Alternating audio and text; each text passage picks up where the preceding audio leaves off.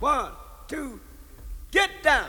This is Mark Mac, the Sounds Collective. Paid the cost to be the boss.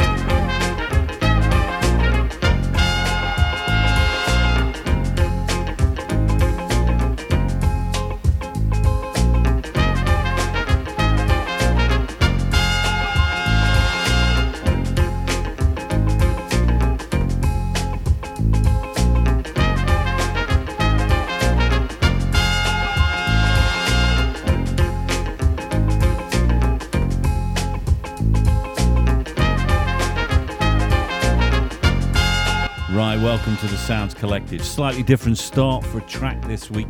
Now, what we've got a very, very special show an interview from the gentleman known as Chris Sullivan. Not only that, the gentleman's done us a mix, and it's all about WAG. Now, for those that remember London back in the day, the WAG Club was the place to be. It was in Soho, absolutely packed most nights, full of shall we say, the right faces at the right place. Put down as David Bowie's favourite club. He used to frequent it quite often.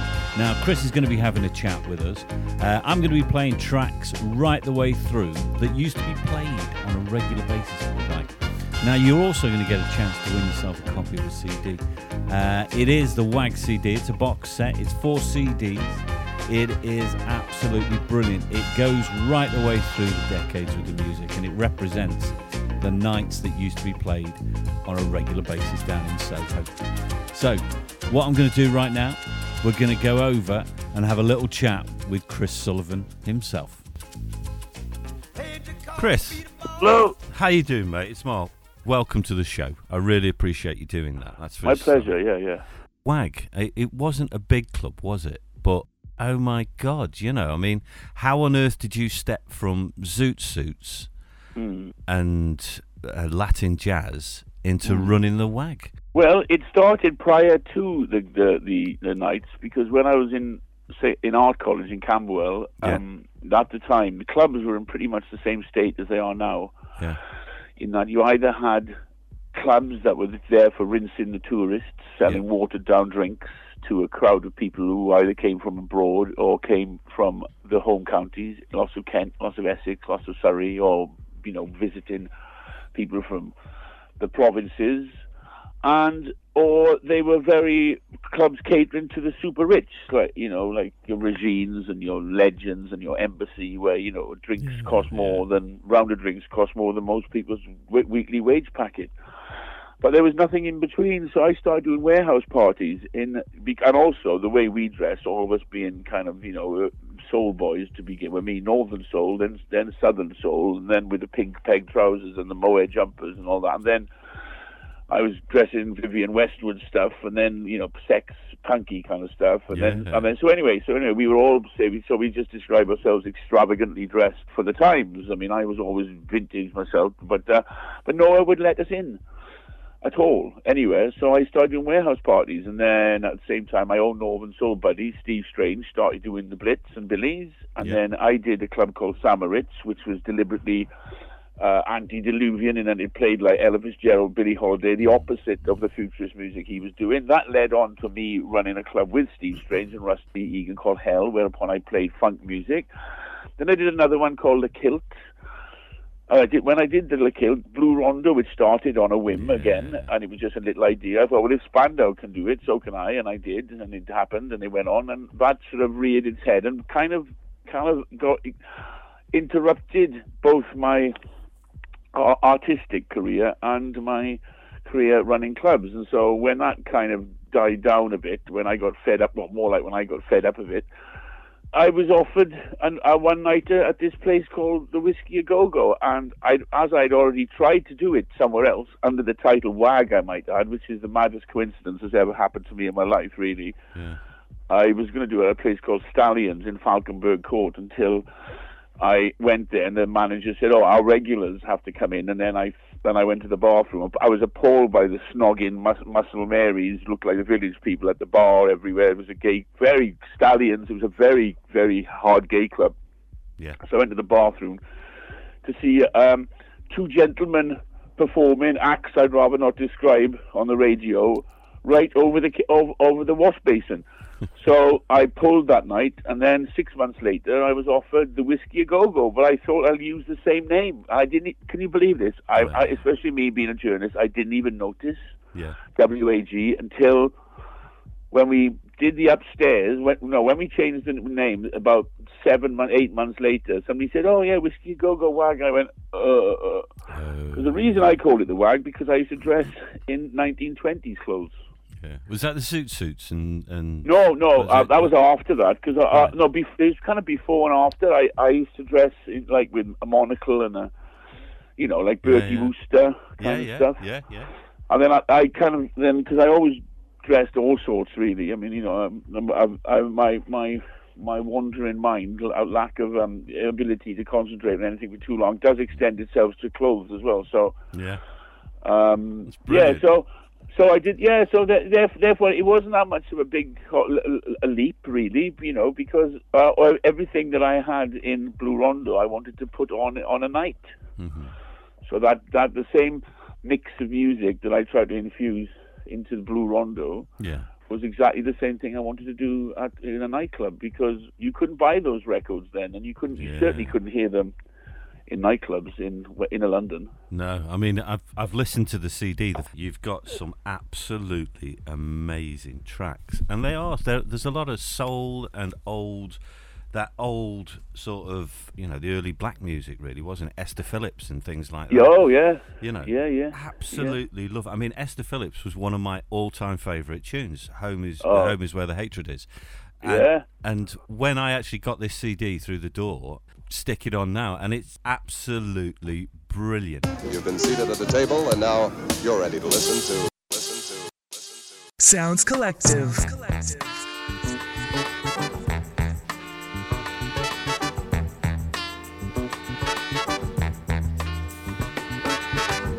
junkie walking through the twilight.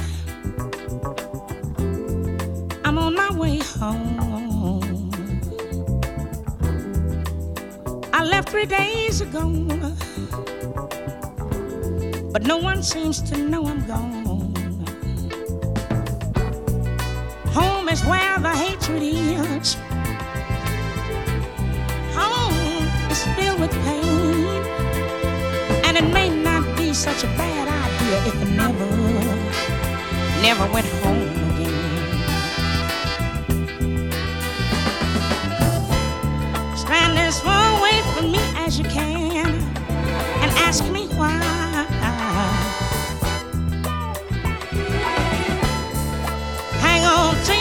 rosary beads, close your eyes, and watch me die.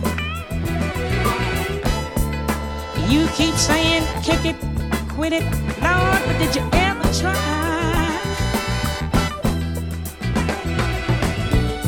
to turn your sick soul inside out so that the world, so that the world can watch you die?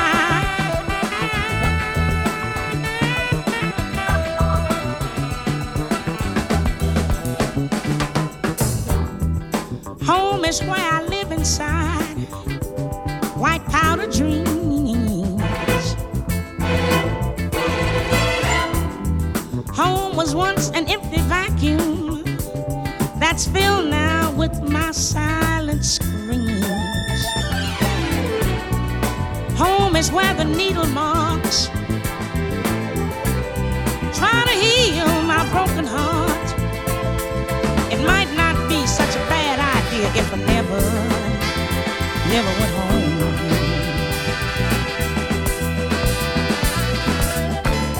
Stand as far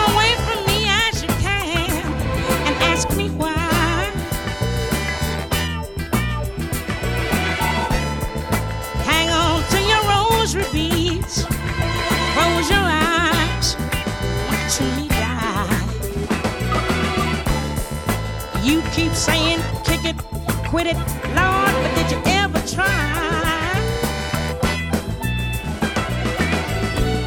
to turn your sick soul inside out so that the world, so that the world can watch you die, can watch you die, watch you die, watch you die. You.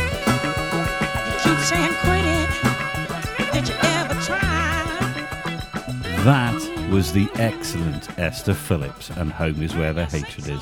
Again, another track that would have been played regularly down at the Wag Club. Right, let's get back on over to Chris. I wasn't around in London at the time of WAG going back in the day, you know, but uh, I would definitely have thought it's one of those places that I would have wanted to go to. I mean, where where actually was it positioned in the It, in the it was in Soho, so and it was uh, just south of Shaftesbury Avenue. okay. But Now- Soho then was a complete uh, and utter uh, red light district. There were like 186 licensed sex premises. I mean, that's ones that were illegal, and Yeah. every other door, every other window was a was a red light. was and another was- somebody else in the window, yeah. yeah. Yeah, and it was every it model third floor. There were hookers on the street. There were pimps everywhere. There was, you know, the only people who really went to Soho were again like tourists or squaddies Yeah. Or stag nighters or just Looking for a bit of of weekend geezers relief, looking yeah. for a bit of slap and tickle and a fight as a rule. Yeah, 'cause it was quite rough. So when we moved in there, then pe- everybody said, "What? You going to Soho?"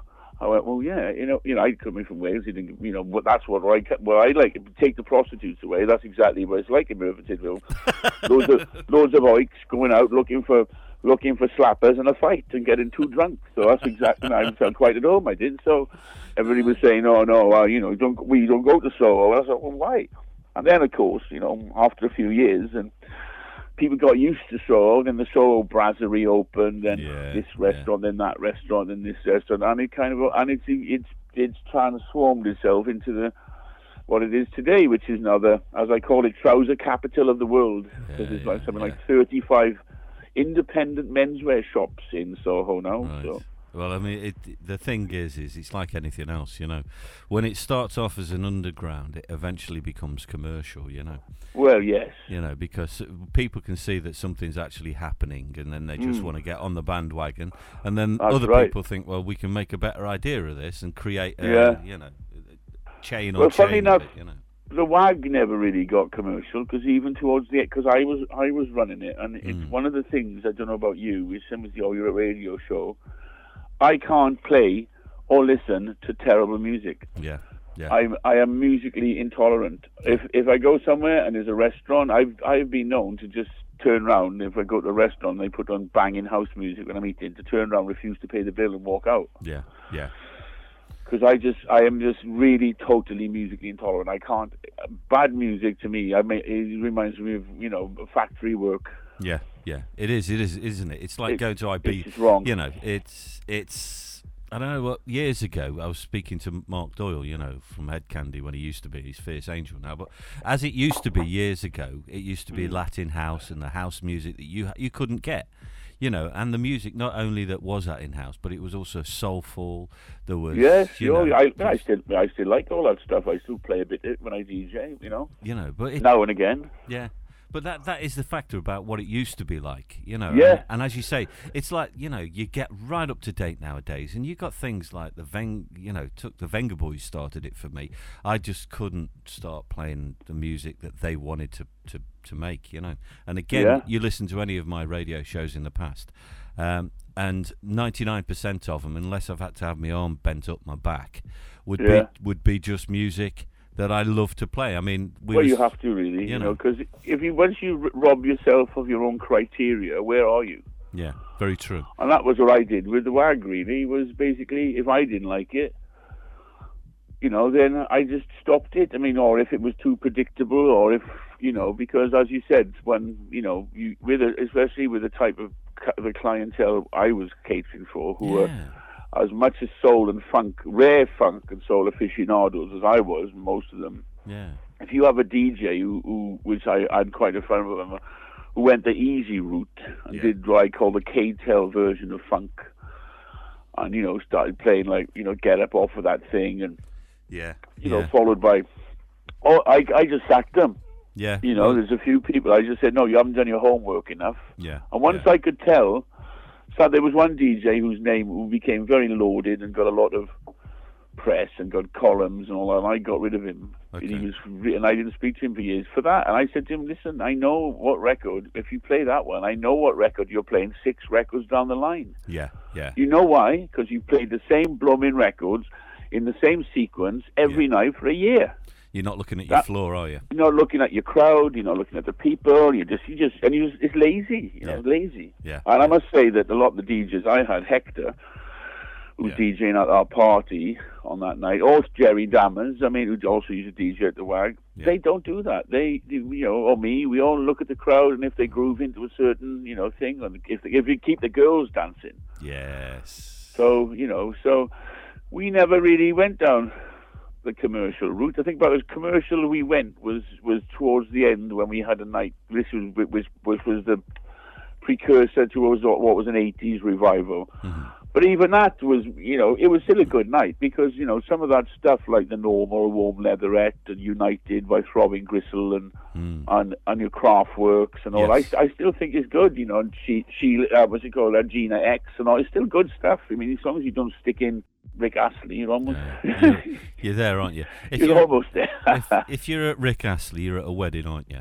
You ah, that's right. I, that's it, isn't it? you know. Um, I mean, the Yeah. same is um, when The, the wrong wedding, by the way, Yeah. because I hopefully I haven't got I hopefully I haven't, I haven't got any friends who who would employ a DJ that would play Rick, Rick Astley. and if they did, they wouldn't want to invite you. Oh, they wouldn't invite me. I don't get invited anyway because uh, when we run the nightclubs, uh, I've I've I was always the scapegoat. It was like uh, I'd say I'd wives sometimes or girlfriends would say to me, "Oh, thank you for keeping John out last night." I go, Yeah. "Sorry," because I always got the blame, and You it was, did, even when I wasn't me, I go, "What?" And he said, "Yeah, you kept him up till five in the morning at your club." I went.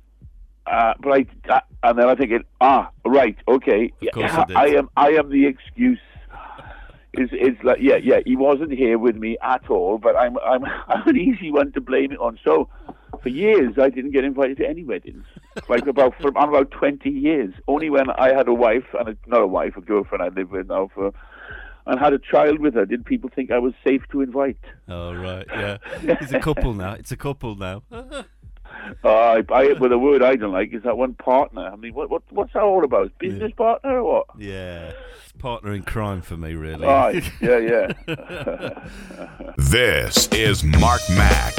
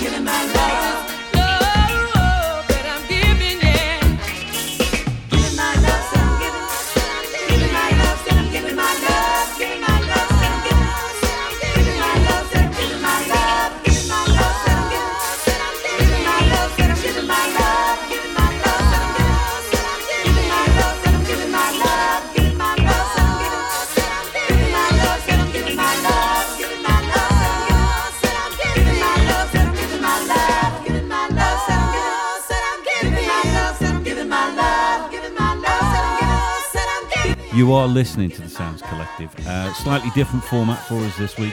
We have got Chris Sullivan in the house from the Wag Club back in the day, one of the clubs that you had to go to. And Chris used to run the place. Not only that, he still DJs. He's got a brand new CD coming out, and on that CD you're going to find that track. That is all this love that I'm giving. The cracking tune from Gwen McCrae.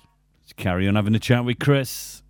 You started in designing clothes, did you? Am I right in saying that? Or Well, um, yeah. Well, I started off as a painter, and then and then what it was was it was at the time of um, Billy's and the Blitz when Yeah. when um, you know all the attractive. You know, having having been sort of raised through nightclubs, I was always attracted to a, you know the more stylish, sort of raven-haired, red-lipped kind of woman. And yeah, on the painting course in Camberwell, they certainly didn't have any of those. They they were more like roll-up smoking birds with hairy legs and you know um, and, and, and and sort of matted hair. That was the type they had. It was this. It was you know. So when when yeah.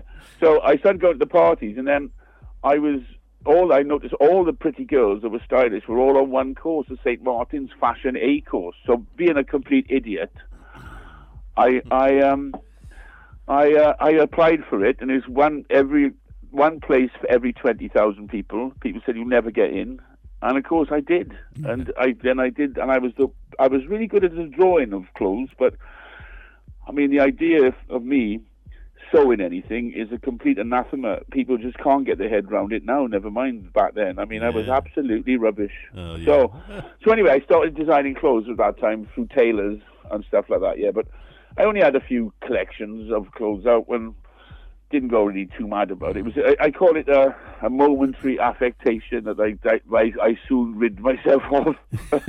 But do you, I mean, do you think that uh, you know that when when people started coming to the WAG, did you used to have sort of a dress code?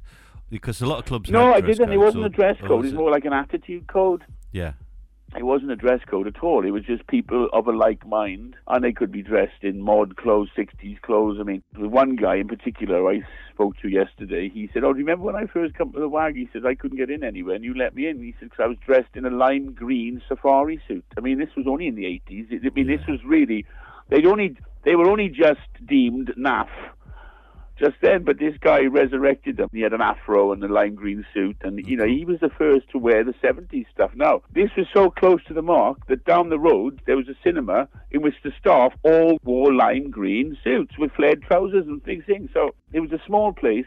Described what Soho was like then, and was like up until the '90s, I might add. And it, you know you couldn't afford to let. Um, anybody walking off the street, which is people think is utterly ridiculous now that you can't do it. But but then was different. You know, it's almost like saying, "Oh, pulling a girl is the same in 2006 as it was in World War Two." yeah, It's not. It's a different different era. You know, and yeah. and if you let people in, then lot, there was a lot of intolerance in in Britain in the 80s. Yeah, there was. And there was definitely was an us and them. There was a group of people who dressed up and listened to unusual music, and then you had the rank and file who hated us. Particularly, there was the culture of the you know the beer boy who'd go out and have a fight, yeah, and yeah. uh, they're the one, they're, they're the ones I pre- predominantly kept out them, or p- p- you know non-participants because you know people just went there to, to to gloat and take the mick really of the people. It was there to protect protect the patrons, not Yeah. keep others out. Well, that, yeah, I can appreciate that. I used to go around the whole of Birmingham DJing. Not only that, I used to go out in several places, and I've been turned away from clubs. You know, basically. Uh, I- Yeah. one of the first ones I ever got turned away from was Wobble. Uh, Yeah. And I turned away because I turned up in a suit. I'd been out for a wedding, and one of my Yeah. mates, Jeff, got. And basically, what what got me into the club on the night was the guy says, "Don't like your shoes. You're not coming out." So I took my shoes off, took my socks off, put my shoes on, put my socks on over my shoes, and said, "Uh, "Now, no, what do you think now?" And he, and he just says, "Get in, get in." Yeah, And, yeah. that, and that was it. I was a regular at Wobbledown for for for many years. Yeah. Well, I was I was DJing in a club in Iceland in Reykjavik, and I was turned away because I had a suit on. I had I had to call the promoter out, I had to come out and get me while I was standing outside because they said no DJ dresses like that. well, I mean, I grew up during the eighties, uh, the seventies, eighties, with the eighties especially with all nighters, uh, Northern Solars, and sort of jazz funk nights. You know, Yeah. and you used to have what you what you've just expressed, basically saying people drink, you know, everything else, but the the core crowd used to be there for the music. You used to get those yeah, well, guys. when I used to go to Wigan and Yates Sterling Suite in the seventies, there was no drink on sale. yeah, it couldn't buy was. drink. Yeah, yeah. couldn't, it- buy, couldn't buy drink at uh, uh, Wigan or any any of the northern places. I used to go to in the mid seventies before I moved on to the funk thing. But there was there was no, you know we just we were all on the we say we were all chemically enha- enhanced. And, Yeah, you know, was- drink drink was for idiots. yeah, We looked down on people who got drunk. It was like, look at him. ugh." yeah. Very. Even though true, yeah. most of the crowd were ex-Borstal boys, miscreants, who were probably as tough as you like, but they'd gone way past the drinking, and they were now in, they were delving into other areas. Yeah, yeah. Things to keep them going through the night. All right, let's let's let's use that euphemism. Yes. Yeah, to say. Uh, loads of water and a good and, and some talc. Oh, I didn't drink water. God forbid. I don't think I drank water until the eighties. I don't think until till till acid house days. The first time I ever drank water in a in a in a in a, in a premises. Yeah. Good lord. Well, I mean, the, the the music itself speaks for itself, doesn't it? And music very often makes a club. Yes, well, it is. Yeah, and music and the people. It doesn't matter. Yeah. You know, if you could spend millions on your interior, if you've got a if you've got a rubbish. When I say there's no such thing as a rubbish crowd, but if you, because everywhere's different. But Mm. if you've got a crowd who's just in there, in there just because it's the place to be, Yeah. and the music is terrible, then it's it's it's not a great club, is it? No, not at all. Not at all. Know. I mean, it, the- it's it's renowned. Waggy was renowned as God rest his soul, David Bowie, as being one of his favourite clubs, wasn't it? Yeah, yeah, You yeah. know. He's come there a lot. Yeah. Yeah, yeah. And I mean, I met Bowie on the film on the film set of The Hunger. Oh, did you? Okay, yeah, yeah. Uh, yeah. My uncle was basically a props master, and I was doing work on The Hunger, and I met him on there, and he was a top man. Lovely fella, yeah, Yeah, yeah, yeah. No, I was in his video with Jazzing for Blue Jean. I was, I was, just, I had a speaking part in it. He nicks my girlfriend in the film. 'cause It's a twenty-minute long film, and then subsequently, my friend Julien Temple released, um, did did Absolute Beginners, which I worked on. I got all the extras and was there every day, and he was in that. So then I got friendly with him on that. And then he started coming back and forth to the WAG, and so I got to know him quite well. And he did his his blue jean video was shot in the wagon. He, he used my office as his as his dressing room and insisted on making cups of tea. That's what most Yeah. impressed me. He said, "No, you, I've taken your office. At least I can do is make you a cup of tea." And He I was. said, "But you're David Bowie." He said, "No, I'm not. I'm David Jones." Yeah. My yeah. grand my grandfather was from my stage, so sit down and let me make you a cup of tea. Brilliant. Well, you know, that, I mean, that's that's the type of stories that sort of like endear you to the WAG. This is Eddie Piller from Acid Jazz, and you're listening to Mark Mac on the Sounds Collective.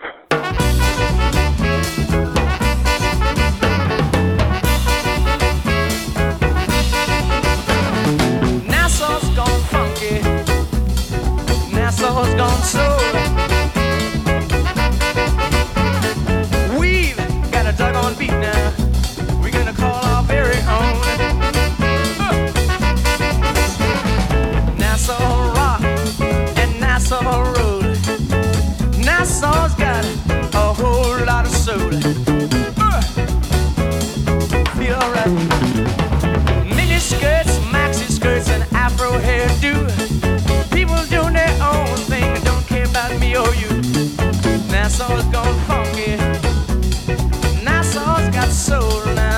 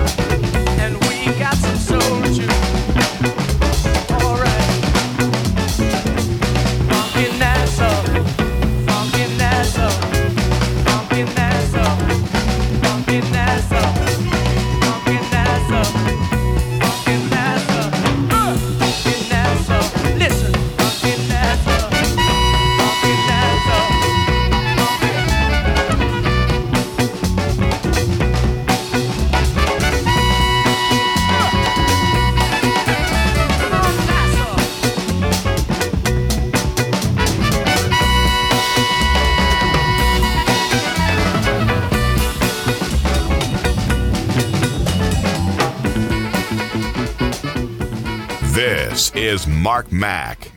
You've got a brand new CD out. I know that. It's coming out very soon, Yeah. isn't it? Which took, by the way, four years to get. And people keep on saying, that, "Oh, this is fantastic CD," but if they knew how much work they put in, they'd see why. It was like, "Oh, we can have this track." No, not good enough. Licensing Then, I, problems. then I'd field another ten tracks, none of which were able to be licensed. Yeah. And then they'd say, "Well, we can get this," and I go, "No, sorry, not good enough." And it was, uh, it was, uh, you know, me suggesting twenty, them suggesting five, me refusing the five, suggesting another twenty, which one would get through, and then this went on for four years. I must have, I must have, I must have uh, uh, proffered some, I don't know, about eight hundred to a thousand tracks. Really? I mean, that must be hard as well because Huh? you, you you're talking about tunes. Obviously, you, you we spoke earlier on about tracks that you like or tracks yeah, hard to love. find though as well. My other my other thing was because you know I'm a DJ, as you know, so you know, and I I wanted to put tracks on that that, that were hitherto un, un, unavailable either on a download or on CD, which a lot of the tracks are. They're, they're, they're unavailable. Cookies, Brother Soul, you got. Miami, Kill That Roach. You've got um, Crystal World, the Larry, Larry Saunders edit. You can't get that. I mean, there's loads of them on. You plus me equals love. Um, Slave, you and me. They're, they're first time ever on a CD. Or you know, That's brilliant. I mean, and it- you know what's amazing? I played mine on my radio show yesterday, right? and I I played it. You know, played a few tracks. I played another one, uh, DC LaRue Cathedrals. Yeah, yeah. And because we've remastered them, and and there's stuff in that track I'd never heard. Because there's like there's a bloody there's a sorry there's, Right. there's there's a conga solo halfway through, and I'd never even noticed it before because now it, it, it's been brought up and out. So I'm really happy for my. So I was going to be completely selfish. I would say I'm really happy because when I DJ now, I've got all my favorite tunes on four CDs, which is Yeah. gonna gonna make my life a lot. e- I could actually stick that in the bag Yeah. that CD on its own, even though I use hard drives now, and, and that's my that's my three hour set done. Yeah. That is. I mean, It's, it's, done. It's done. Yeah, I can understand that actually because Huh. it is. It's like that those those favourite tracks that you just absolutely love, and you know Yeah. these are the ones you want to play. Uh, yeah, you start off with a bit of Roland Kirk, you know, you know, uh, you know, Return of the Prodigal Son, uh, then a bit of you know, you know, Mr. Kicks, and you move up to a bit of hard work, John Handy. Then move into, you know, then you go on to the other CD, then and do, you know, sort of shorty the pimp, up, up, the tempo a bit, and you then you get a new Bellman of Bango, you move it up, all this love that I'm giving Gwen McRae. Then you go on to CD three, and it's it's it's a it's a whole set there. Well, that, that's something I was actually going to ask you. I mean, in terms of from the start of the night to the finish, would this CD represent? Uh, Certainly, CD one would have been stuff that would have been played on most of the night, apart from the jazz nights. CD one is like warm up tunes, you know, Yeah, which would have been yeah. played on the Wednesday, the Thursday, the Friday, and the Saturday. And they're like the ones that I always liked myself because you'd hear them, you know, unfettered, as it were, without having to worry about, you know, people falling over and Yeah, yeah, arguing yeah. with each other because there'd be hardly anyone in there. So they're the lot of tunes that I really like. And then CD two would be when people with the up tempo. So that this would be early uh, 83, 84. But even some of those ones on CD two were played right up until the death. When CD CD three is basically you know the jazz room really what we played which was on the jazz room and you know a few of those like probably the, the tune that was probably played most throughout every single night of the wag was listen here by eddie harris yeah. that's the one that probably was played from the moment I opened it on like three or four nights. It was a stalwart throughout the throughout the the eras, right up until um, when we closed when we had Blow Up, which was basically a mod night full of Northern Soul dancers and it was open till six a.m. Yeah. And Listen Here was still being played. Really. And then CD4 was was I, I felt I should at least nod in the direction of what was happening at the time. So the, and some of it like Dinosaur, Go Bang, and all that stuff by uh, Arthur Russell. That that's precursors to the house stuff. Yeah. And then you've got a bit of you know Herbie Hancock, you know Rockit, Whistles. We know I, I put that on because we were the first I think to play that because an acetate was given to one of my DJs by Herbie Hancock one night. So. Yeah, so it's kind of you know just a somewhat wide spectrum really of, of the different nights. But as I said, um, it, it, it, it says eight to, to 1987, but to be honest with you, it it's probably goes beyond because my attitude with music, and as is the attitude of almost all the DJs, it, new doesn't necessarily mean good. Yeah. So you know, people have always, have always, you know, got gone back, forward, sideways. You know, just what- if it's good, play it. Doesn't matter if it's ten years old, Yeah. thirty years old, forty years old, and if it's right for that moment. So, Yeah. and that CD represents that really. Yeah. That's brilliant because um, you know my philosophy is exactly the same. If it's good, um, if you, if Good you, is good. Yeah, if Yeah, you read yeah. my biography on, on what I'd send out to a radio station or to a, a record label or whatever, it always says if it's good on my show, it gets played. Um, Yeah, yeah, not, yeah. Not the fact that it's it's current. It could be current. No, The stuff I yeah. like to play is very underground. Um, it could Yeah, be yeah. across the board, but also I've done seventies shows. Uh, I've done. Northern Soul shows. I've done I've done an interview uh, with Elaine Constantine over the film Northern Soul. Yeah, she's Uh, an old friend of mine. Yeah, I've known. Elaine since since about 1978, I think, 77. Well, we we we did a basically a, a two-hour show together, um, Yeah. and it was covering all the the class Northern Souls. That covered all the stuff that she was sort of back in the day. Because the top of the world is where Stafford is, Yeah, and it used to be called the Grot, and it was a big Northern Soul venue as well. You know that through through the seventies and eighties as such. Uh, and Elaine was even when sh- we spoke about it. Elaine even says, "Yeah, I remember. You used to come in from the Stone Road. You used to come down the Stone Road." And she she actually remembered the praise, but not only that, how to get to it. You know, so yeah, yeah. the yeah. music obviously input, input into impartial into her a memory of the actual night, and actually the club would do the same. I would have think. This is Mark Mac. The Sounds Collective. I'm coming home, baby, now. I'm coming home now, right away. I'm coming home, baby, now. I'm sorry now I ever went away. Every night and day I go and stay. I'm coming home, baby. Come on home, Coming home, baby, now. you know I'm waiting here for you. I'm coming home now, real soon. You've been gone, Coming home, baby, now. you don't know what I'm gonna do. I'm coming home, I know I'm overdue. Since you went away, Expect me any day now, real soon. I'm coming home, come on home, coming home, baby, now. you know I'm praying every night. And everything is gonna be fine. Please come on, Coming home, baby, now. I want to feel you hold me tight. Expect to see me now anytime. When I'm in your arms, I'm coming home, I'm coming home, baby, now. you know I'm counting every day. I'm coming home now, yeah, yeah, yeah. Use your phone, I'm coming home, baby, now. and baby let me hear you say I'm coming home, you hearing what I say. that you're coming home. And I never will go away. I'm coming home.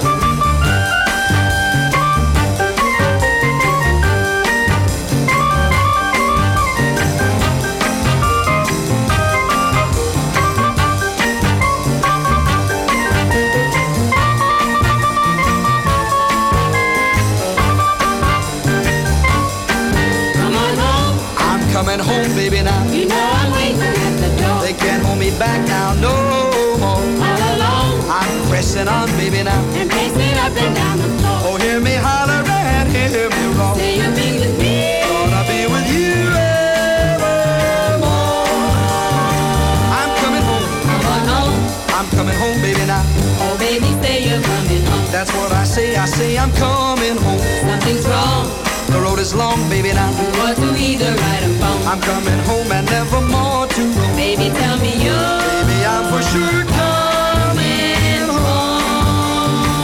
I'm coming home. come on home. I'm coming home. baby. Brilliant tune from Mel Tormé. That's coming home, baby. Again, you will find that on the CD. Again, what we're going to do now, we're going to go back over and have a little chat again with Chris.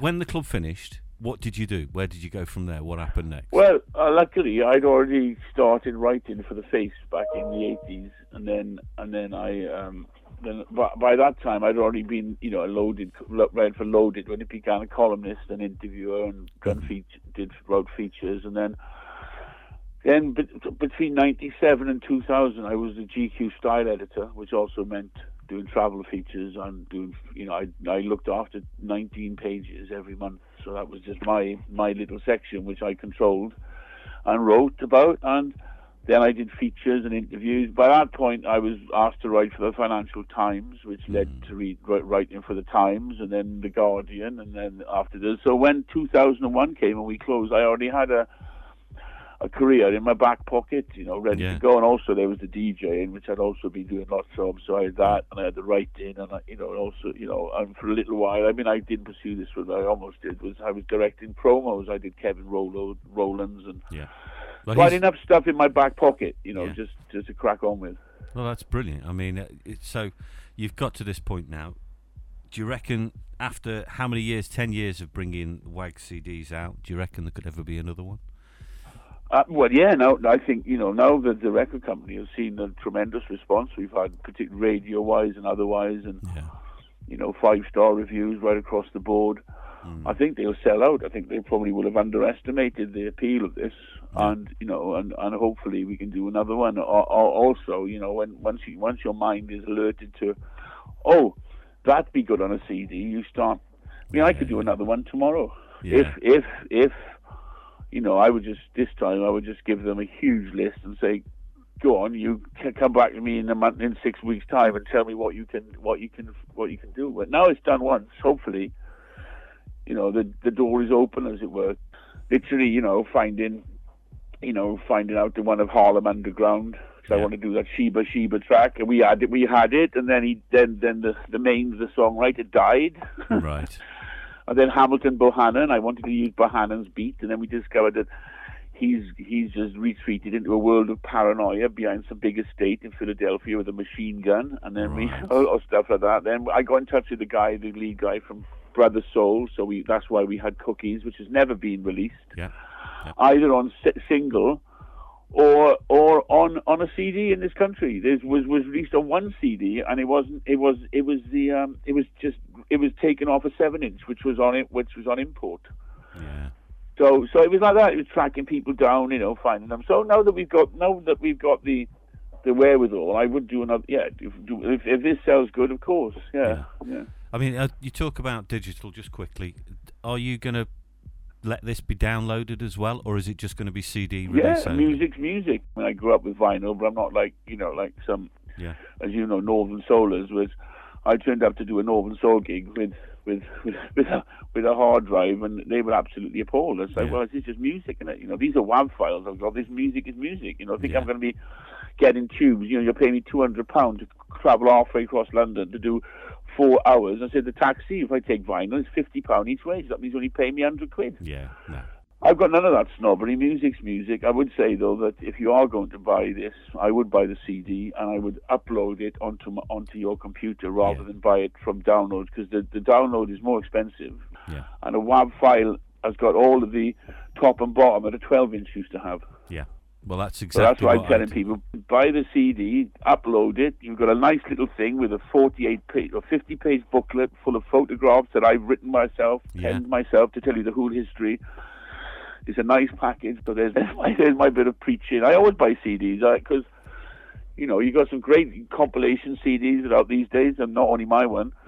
There's some they cost like a fiver, and there's like 30 tracks in it, of which there's probably 10 real gems, which Yeah. which and they, which which if, if you if you if you bought them off iTunes, you'd pay 10 pounds, and you can't play them out because they're just really bad quality. Yeah. And you don't own them because iTunes only let you put them over five devices. Yeah, yeah. Well, that's that is the problem, isn't it? I mean, one of the things I got, I used to use. Remember the old Rebirth of Cool CDs? Oh yeah, yeah, yeah, yeah. Some beautiful stuff off that. I mean, one of my all-time favourite tracks on there was Martin Girault Revival. Yeah, oh yeah, of course. Yeah, I think my friend did that. Yeah. Beautiful tune, yeah. absolutely beautiful track.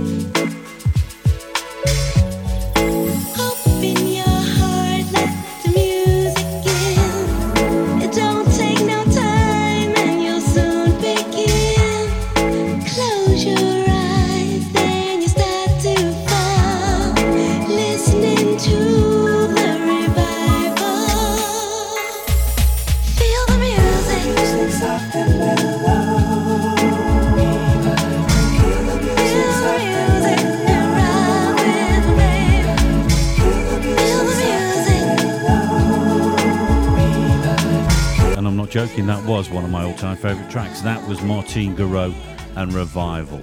Beautiful tune. Right, finishing off the little chat with Chris. This is the last little chat. Then I'm going to play one of Chris's all-time favourite tunes, and then he's in the mix here on the Sounds Collective WAG special.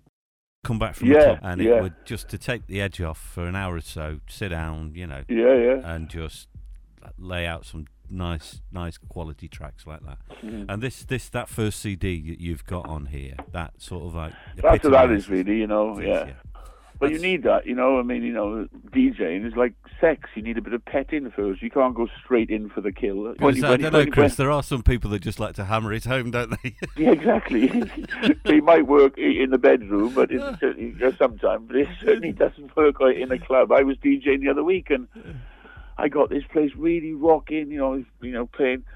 I was moving it up a bit, playing a bit more, you know, sort of re- dis- re-edits of disco stuff, and moving into a bit of disco-y, r- r- deep house stuff like Claptone and you know Dimitri from Paris, and then putting on a Purple Disco Machine, and it was all you know Harlan and Hobson. It was all rocking, and this girl came in and DJed after me. She just went, you know, and all of a sudden the place emptied. I went, I went to have a pee, went outside. Um, yeah, not have a course. Went outside with a fresh air. I'd been in there for two and a half hours, so I just went for a little walk. Came back. It was about I. It was about twenty people on the dance floor, as opposed to my 150. Yeah. So it doesn't work, you know. People, you know, you got to warm them up. You got to. They, that's why it's called warm up. well, you, you know that is the beauty of it. Years ago, you used to tell a story, didn't you, through the night? You well, just- yeah, of course. Yeah, that's just, there's got to be some kind of journey, some travelogue. yeah. What I try and do, of course, is try and mix as many musical genres as I can, all under the same, you know, basically black, you know, jazz, Yeah. or funk, jazz umbrella. But you know, it'll be, you know, even I just put a bit of dub or a bit of reggae, and I'll Mm. throw that in as well. A bit of '60s, a bit of northern, a bit of boogaloo, a bit of, you know, our rhythm and blues. You know, so that's what makes DJing interesting. If you can keep people dancing by, and still you know play about five different six different types of music. That's that's what keeps me interested you know you know you know you know. Brilliant. you know it's like you know they just they they dance along some funk, funk. Oh let me try John Lee Hooker bump. Yeah. or let me try Amos Milburn bump. Or or you know stuff like that. Or you know so that's what keeps me interested anyway. So it's, not, it's a constant challenge Well, you see, you've you've hit the nail on the head. There's the DJ that would look at the dance floor and also get the vibe of the room. Yeah yeah yeah You can look at you. You look at your dance floor. You look out across that room. You can see what not only that's happening on the floor, but also what's happening at the bar. You got heads bobbing at the bar. Yeah, yeah, you're away really because you know uh, uh, two drinks later and they're on the floor. Yeah, you know they are. Yeah. Not laying on the floor, dancing on the floor, but ten drinks later they're Yeah, on the ten floor. drinks later, yeah. well, li- listen, Chris. What I'm going to do, I'm going to let you get on, my friend. I know you've got some articles to write. I, what I am going to do, I'm going to thank you. You, it, I've absolutely loved having a really good chat to you, and it's been Thank a real you, thank joy. you for having me. You know, and I've got to say, it is uh, my face lit up when this came through the door. Yeah, Jeff Young from Jazz FM. He said it's his CD of the year. It's everybody's like, uh, you know, it's really great for me because after at the end of the night, I was really at the end. I was thinking, oh, please, just can I just finish this now? Yeah. Well, I mean, my, my report back when I got asked what I thought about it, I just said, you know, well, I'm going to pick CD one and two to start with. What's your Yeah. favourite track, if you could pick one? Which CD because they're all so different. It's like it's almost like when I was in when I was studying art, there was a thing called a categorical eye. Yeah. That's what it's called.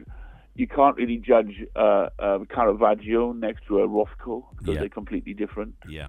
So I could pick tracks of each CD just about, just about. I mean, If I say CD one, like I well maybe because it's um it was so hard to get. Maybe because it reminds me of my great old friend who committed suicide, Paul Guntrip, who was a big northern DJ from Aylesbury. Make Cookies, Brother Soul was always one that I loved. Yeah. Who stole the cookies from the cookie jar? That's a superb track. Um, Listen here will always um, and and you know from track three. Then you got you know hijack Herbie Mann probably track two. Either that or Crystal Grass Crystal World. Yeah. Um, and then you know there's probably a couple really. I mean you know I mean there's loads of them. It's really hard. I mean I really every time I play that Freddie's Dead by Don Ronaldo, my my I perk up. I mean that's a fantastic track, which is very was an album track. Uh, which I picked up only because the album had a, with by MFSB had a picture of a syringe on the front, Uh, or in a coffin, and I thought, oh, that's rather novel. And Yeah. then, so that that was there's, is loads, but I say Freddie's dead. It would, uh, you know, I- I'd have to pick four or five to be honest. Yeah. It's a difficult thing to do, isn't it? Oh, really? Well, that's a mark of so good product, isn't it? If you're having a hard job picking them, you know, then, then you've done a good job, you know.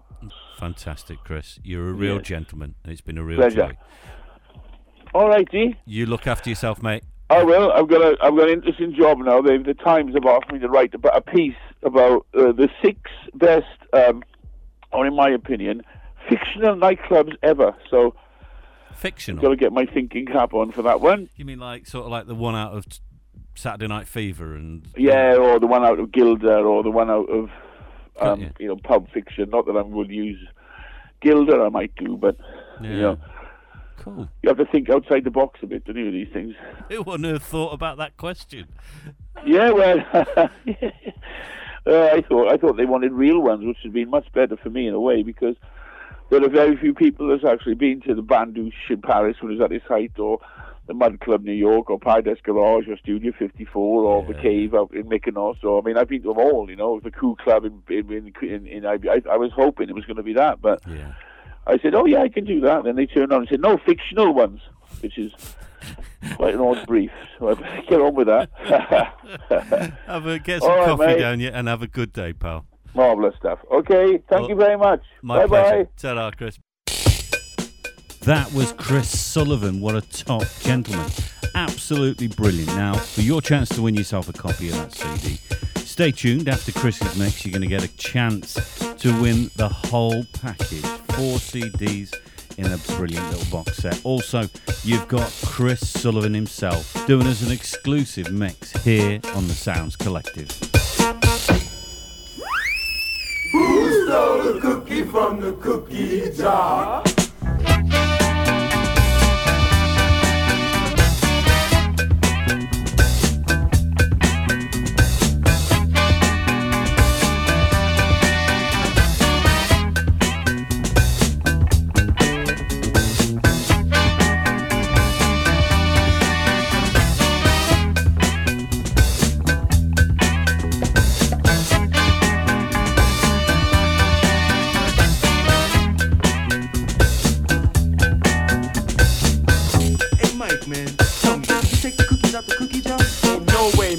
Minute ago, I saw a hook head in a jar. Oh wow,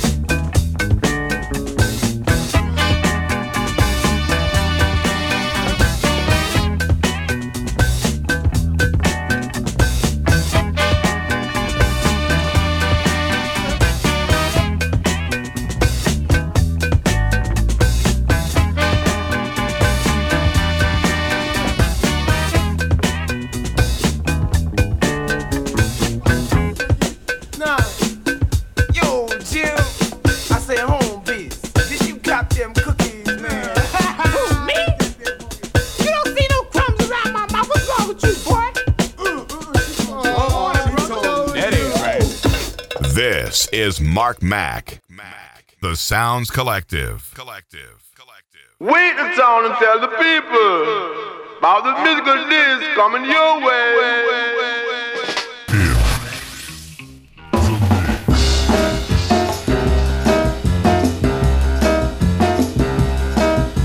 Hi, I'm Chris Sullivan from the Wine Club, and I'm here on the Sound Collective in the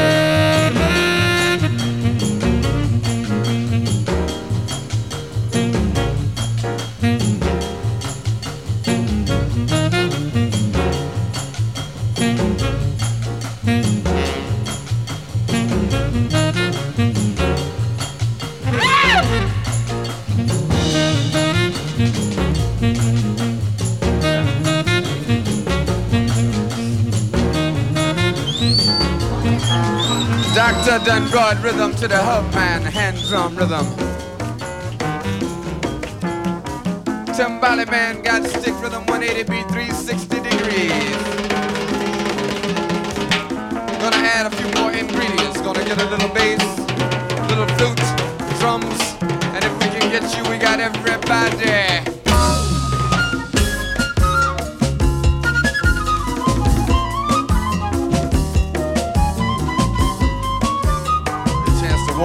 Shasha out here.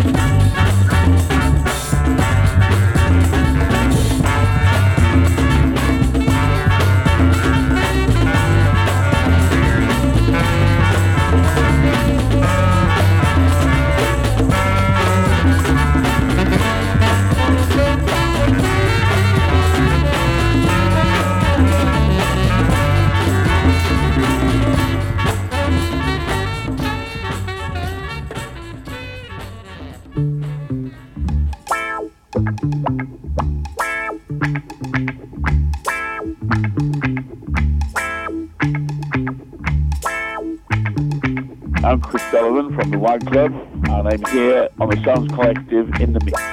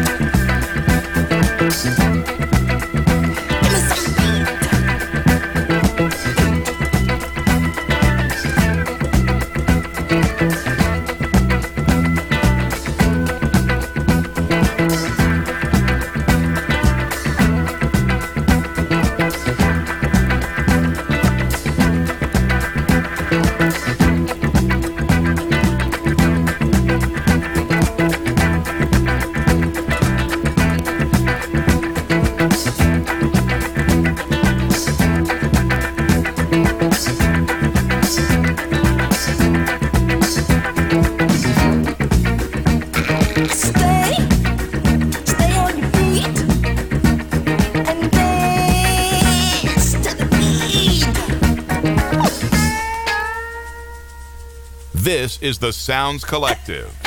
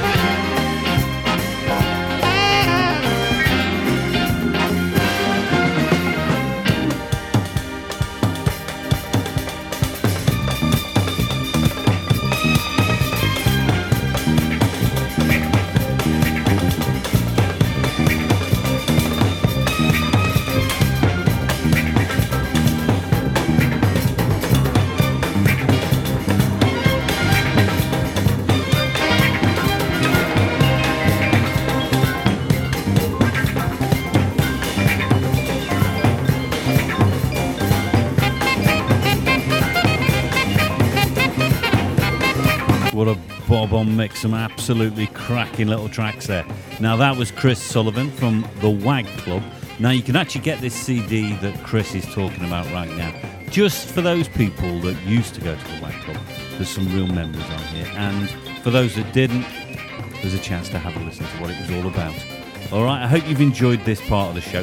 What I'm going to do right now, I'm going to jump on the decks and play some classic funk, some classic funk and soul. It's uh, out of my normal genre. I know that. I'm normally up to deep house, house music, and sort of left field side.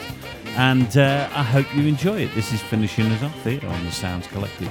Myself, Mark Mac, in the mix for about the next 45 minutes, I'd say. Enjoy. This is Mark Mac. The Sounds Collective. Collective.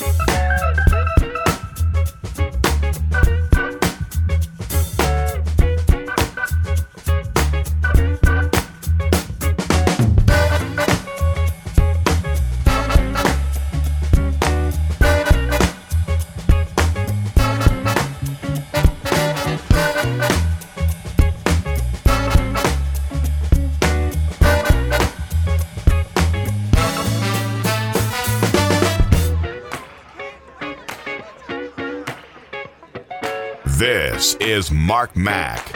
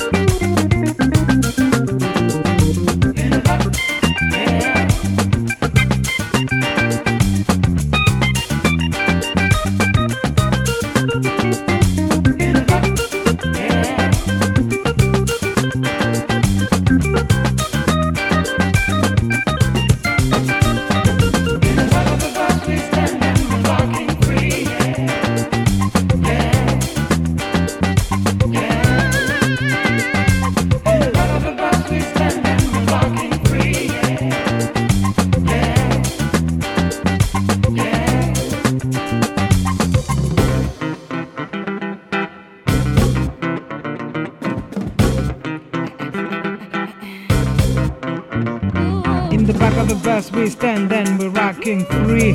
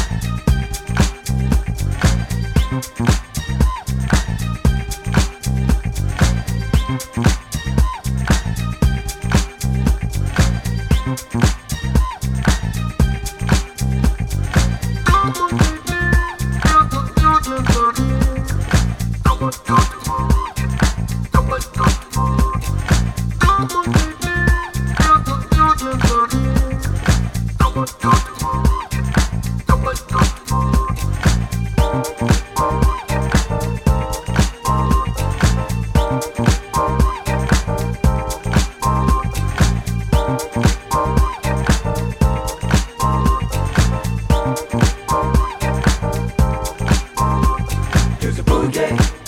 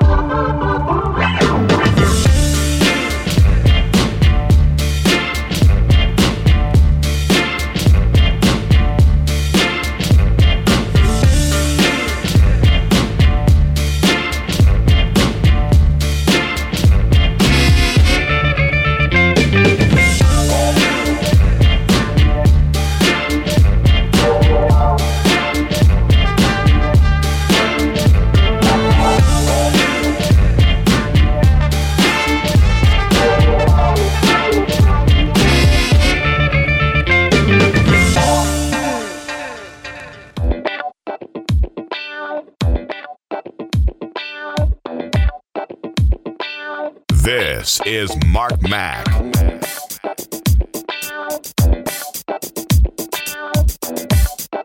The Sounds Collective.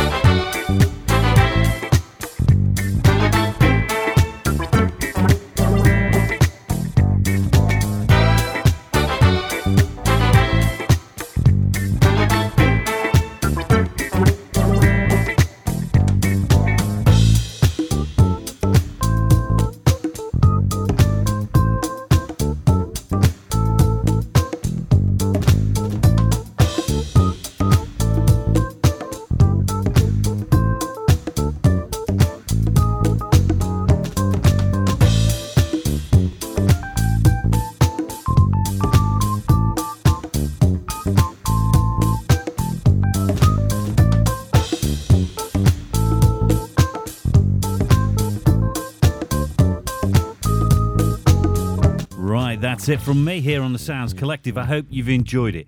Uh, that takes me back some, I can tell you that now. Some cracking little tracks from uh, a good few years ago. All brilliant tunes. Reminds me, I know I do the Deep House Sounds Collective normally, but that I've actually enjoyed doing. Really, really enjoyed. And what a terrific guest. That was Chris Sullivan from the WAG Club. Now, he's got that brand new CD out. I told you, you're going to get yourself a chance to win a copy. All you've got to do is tell me David Bowie's real name.